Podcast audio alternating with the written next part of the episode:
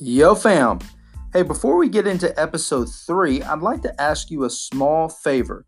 Would you go to whatever platform you listen to this podcast on and give us a rating and review? Some of our um, listeners have said that they're having a hard time figuring out how to give a rating or review, but it's for sure applicable on Apple Podcasts or iTunes.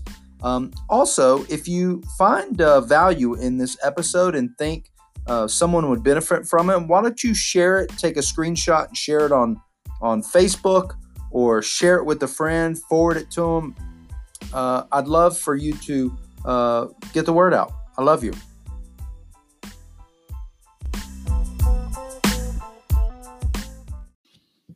Yo, fam.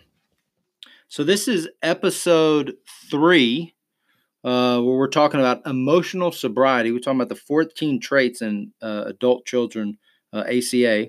And uh, on this episode, we're going to talk about trait two and three. The last episode, if you haven't listened to the previous two, you might want to go back and listen to the previous two. But uh, the last episode, we talked about being isolated, afraid of people and authority figures. Um, one of the things that I identify the most with is being able, being afraid of authority figures and also becoming an authority figure in areas that I'm uncomfortable with. And one of the notes that I didn't read on the last uh, episode was um, talking about shame and abandonment. I use shame and abandonment with when I parent. I'll say, "Do this, or I will abandon you in timeout or in the other room." Um, as a kid, I didn't have the wherewithal to understand my parents' daily life and stresses when they were mad or short tempered um, or even just stre- simply stressed out, I took it um, personally. And I always thought, what did I do wrong? Why are they mad? I thought they, I thought I was the reason um, that they were upset. And and being an adult in a in a family, uh, having a family now, dude, all the life stresses that come with work and finances and and marriage and uh, just just overall life stresses and having that come out sideways in parenting and then and then uh, having your children take that on because they think you know they feel guilty because they think they did something wrong man that's a tough one. All right so so today we're going to talk about traits two and three. Trait two is we become approval seekers and lost our identity in the process. Trait three we are frightened by angry people and any personal criticism.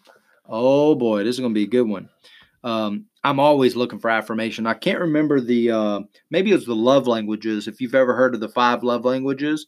And when I took that thing, boy, I was as far extroverted as you can pop. Maybe I'm, maybe I'm mixing two, but my love, my number one love language was affirmation.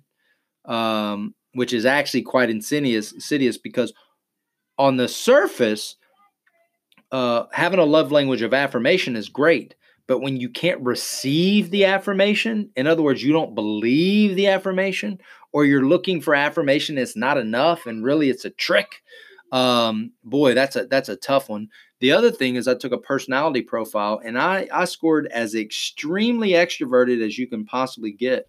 And so I thrive around groups, and part of it, what I'm coming to understand is, um, uh, you know, this is some of it's personality, but some of it is I've overdone it because I'm seek I'm an approval seeker. I'm just looking for people to say you're great, you're nice, you're amazing, and and and I I can't take it on board, and I don't believe it. But yet, what does that what does that leave me? Where does that leave me? Always seeking groups and approval for people to tell me I'm I'm good enough.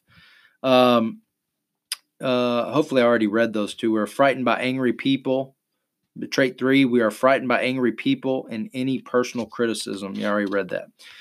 Um, becoming a people pleaser is one of the solutions that adult children apply to avoiding being criticized, shamed, or abandoned. Adult children also attempt to disarm angry or frightening people with approval seeking behavior. We give up some of our identity when we engage in such behavior. We believe that we will be safe and never abandoned if we are nice. and if we never show anger. However, being a people pleaser comes with a heavy price. When we please others at the expense of our feelings or needs, we invariably end up hurting ourselves and our relationships. Many adult children vacillate between being sugary sweet and explosively angry. They often explode, feel deep remorse, d- deep sense of remorse, promise to change only to repeat the cycle. Many adult children swallow their anger only to produce a case produce cases of depression or panic attacks. Whether explosively angry or routinely sorrowful, sorrowful, these behaviors are a vicious cycle that harms our relationships. Boy, I tell you what, this is a this is a wild one. This is one of the things that um, that I that has been a prominent um, challenge in my life as a man is dealing with masculinity. Number one, um, and you know, I my dad when he was a young man and my uncle they used to fight a lot, right? And so they they realized as they got older that was stupid. So they told me not to fight a lot. They told my cousins not to fight, and um, and quite frankly, I didn't. I hadn't didn't have a desire to fight. Um, I wanted to be liked. I wanted to be nice. I wanted to be the guy that everybody was was friendly with. But what was in, what was crazy about this is is that I would put myself in precarious situations, like trying to befriend guys that I knew liked to fight. Um, I would I was kind of a pretty boy, you know. I liked I proved my masculinity by dating women or getting affirmation from women, and so that often was a was a uh, an issue um, at parties and, and around these these real masculine dudes that like to to fight. And all you know they didn't like pretty boys. They didn't like guys that girls uh, liked quite a bit. But yet I would put myself in precarious situations that would get them to punk me right they would they would embarrass me and I was too scared to fight but yet I kept putting myself in these precarious situations um, the other thing was uh, around masculinity is I typically put myself in like a B role. In other words, I would befriend guys that were that were more alpha or, or more like the the uh, more masculine, um, it, just so I could feel taken advantage of. I didn't know that then, but I know that now. Um, and I would they my buddies they would like to fight a lot, and I'd always be like, man, they're so stupid. I also didn't understand how they could get so angry, angry enough to fight. Because here's the thing when I think of fighting, you know, fisticuffs, right? When I think of fighting, you got to be so angry to be able to do that. And I just couldn't muster up the anger. I actually shoved the anger down. I thought anger was a bad thing. Um, and I've carried a lot of shame and guilt in, in that area of, of just the being terrified to fight, being terrified to get embarrassed by getting beat up, um, not being able to get angry. You know, like, look, you know what's you know what's even funnier about this is my favorite sport is the UFC, mixed martial arts. I love fighting, and yet uh, it's one of the things that I'm most terrible uh, uh, terrified about. So that'd be interesting to dig into that, but but maybe I don't know if you can identify with that, but um, this overwhelming sense to be nice that anger was a bad thing. Here's the other interesting thing about anger is usually the people that we explode with are the people closest to us. And that's why oftentimes in a lot of the couples meetings that I do um, or in recovery meetings that I talk about, I don't have a problem being nice and practicing principles with people in the meetings, with people at work, with my acquaintance circle, with people around me. I do not have any problem being nice there. Where I have the problem is at home behind closed doors because I bring all this resentment, all these defects just you know play around. I'll I'll do things out of you know obli- what I would say either obligation or because I'm uh, so nice and and helpful, but yet I'll have this deep seated stewing resentment. Well, I will just you know explode and act out um, I'll feel deep remorse because of it. But that's the area that I struggle the most is at home. Um, uh, one of the notes that I have down here says, I'm calm, I'm calm, I'm calm. And then boom, I'm freaking over the top annoyed. And then I feel super guilty after it. Um, going back to this idea of emotional sobriety, you know, uh, some people say, what's the difference between a drunk asshole and a sober asshole? Uh, well, technically nothing because they're both assholes, but at least the drunk has something to blame it on. And that's why emotional sobriety is so important. I think another thing I want to point out about emotional sobriety is Bill W. wrote a, an article in the Grapevine. He had 20 something years sober writing a letter to another guy with multiple years sober. And he says, um, he says emotional sobriety has become his biggest struggle. The solution is to get back into the roots, get back into the steps, get back into the relationship with your higher power. But it's interesting that once the drugs and alcohol, or maybe that that addictive behavior, or maybe some of the other behaviors are long gone, it's the emotional sobriety that is the biggest challenge uh, for a lot of people. Uh, next paragraph it says At the core, people pleasing is dishonest and creates the wrong foundation uh, for a meaningful relationship that most adult children really want deep down inside. And boy, I tell you what, that hits me between the eyes because I am a people pleaser. There is, I mean, Wayne Dyer talks about embracing paradoxes um, that were not just good and we're not just bad, we're actually both.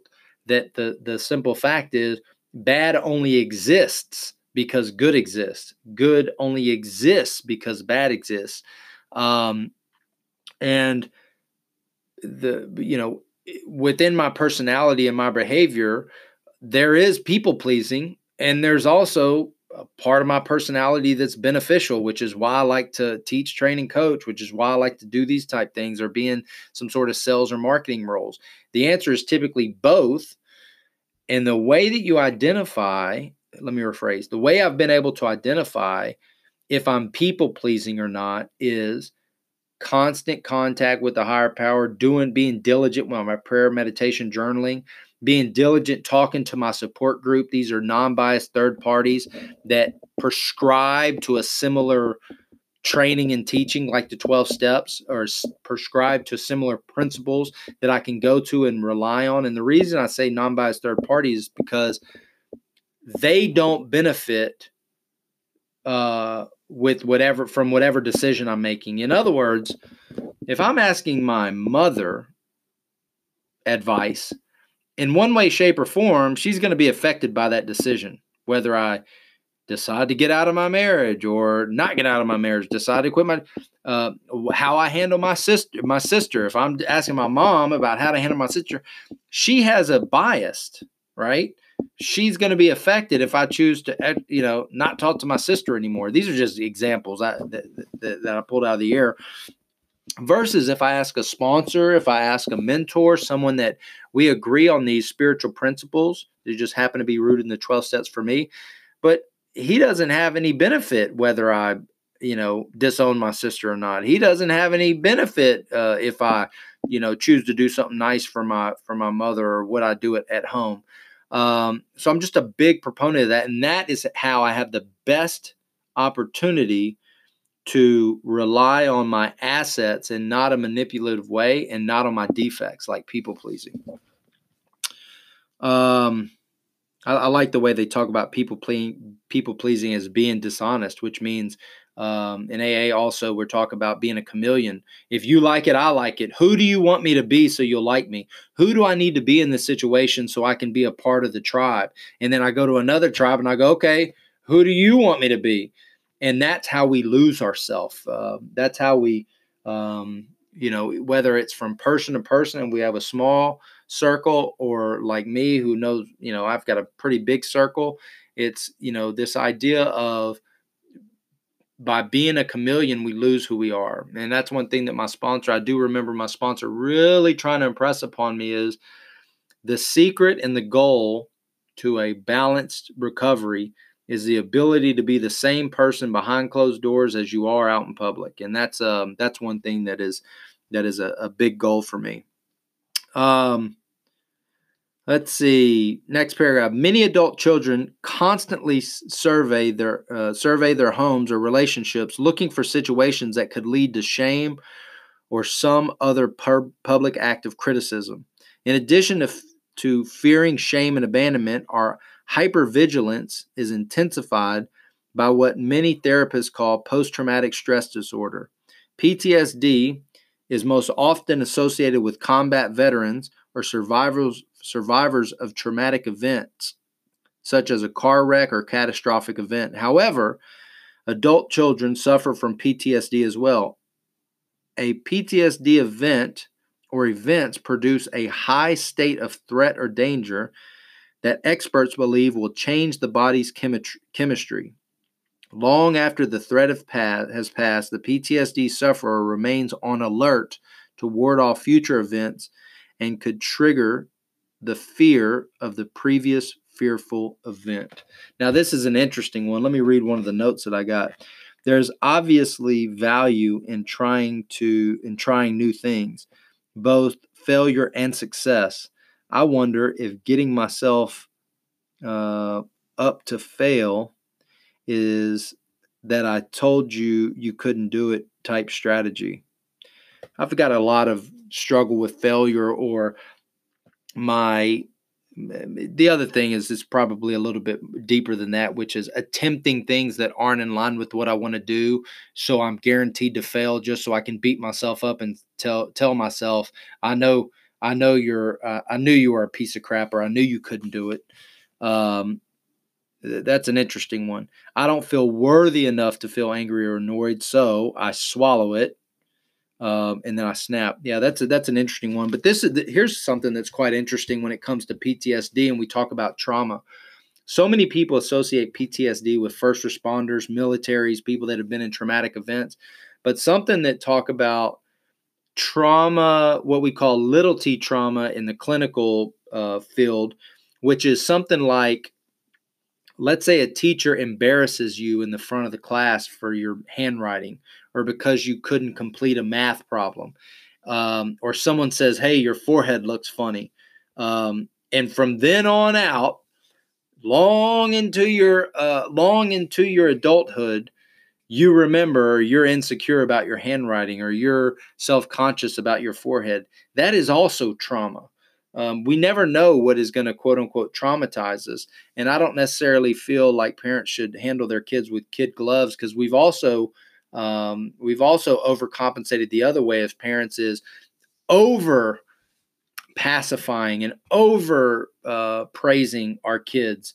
And it's having a similar but equal effect on the other side of, of, of uh, either not pra- praising or being critical. But these are this is an interesting one. I, I, would encourage you when I first started reading this stuff and it's talked about traumatic childhood. I had a really hard time identifying with traumatic childhood because I don't think I had a traumatic childhood. I don't have the big T trauma. I wasn't in the military. I wasn't, you know, uh, I wasn't what you would consider having the big T trauma with our uh, child abuse or anything like that. But I'm sure there's plenty of little T trauma that that I that I uh, that caused me to that I took on to make myself feel less than, not good enough, you know, fearful, shame, and guilt, um, and I blame my parents for it. So that's trait. Uh, that's trait uh, two and three. We're gonna we're gonna cover uh, traits four, nine, and thirteen on the next episode. Yo, if you know somebody that would benefit from hearing this series, this is gonna be a, a multi-part series covering the fourteen traits of the adult child, and I'd, I'd love to hear from you. Um, and uh, uh, don't forget to like and subscribe wherever you hear your uh, wherever you listen to this podcast, and share this video with someone. Holler at your boy. I love you.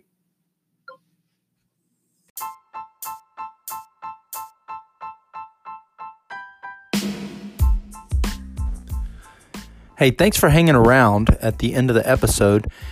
If you like what we're laying down here, if you like the podcast, been listening to uh, listening to it for a while, we actually have a Facebook community. It's called the High Cost of Anonymity Podcast Facebook group. It's totally public, and the point is to join the movement of normalizing mental health and addiction counseling, therapy, and support groups like mental health support and AA and NA, stuff like that. So, if you want to support our uh, cause, if you want to join and be a part of the community and conversation, check us out on Facebook, the High Cost of Anonymity Facebook community page. Love you.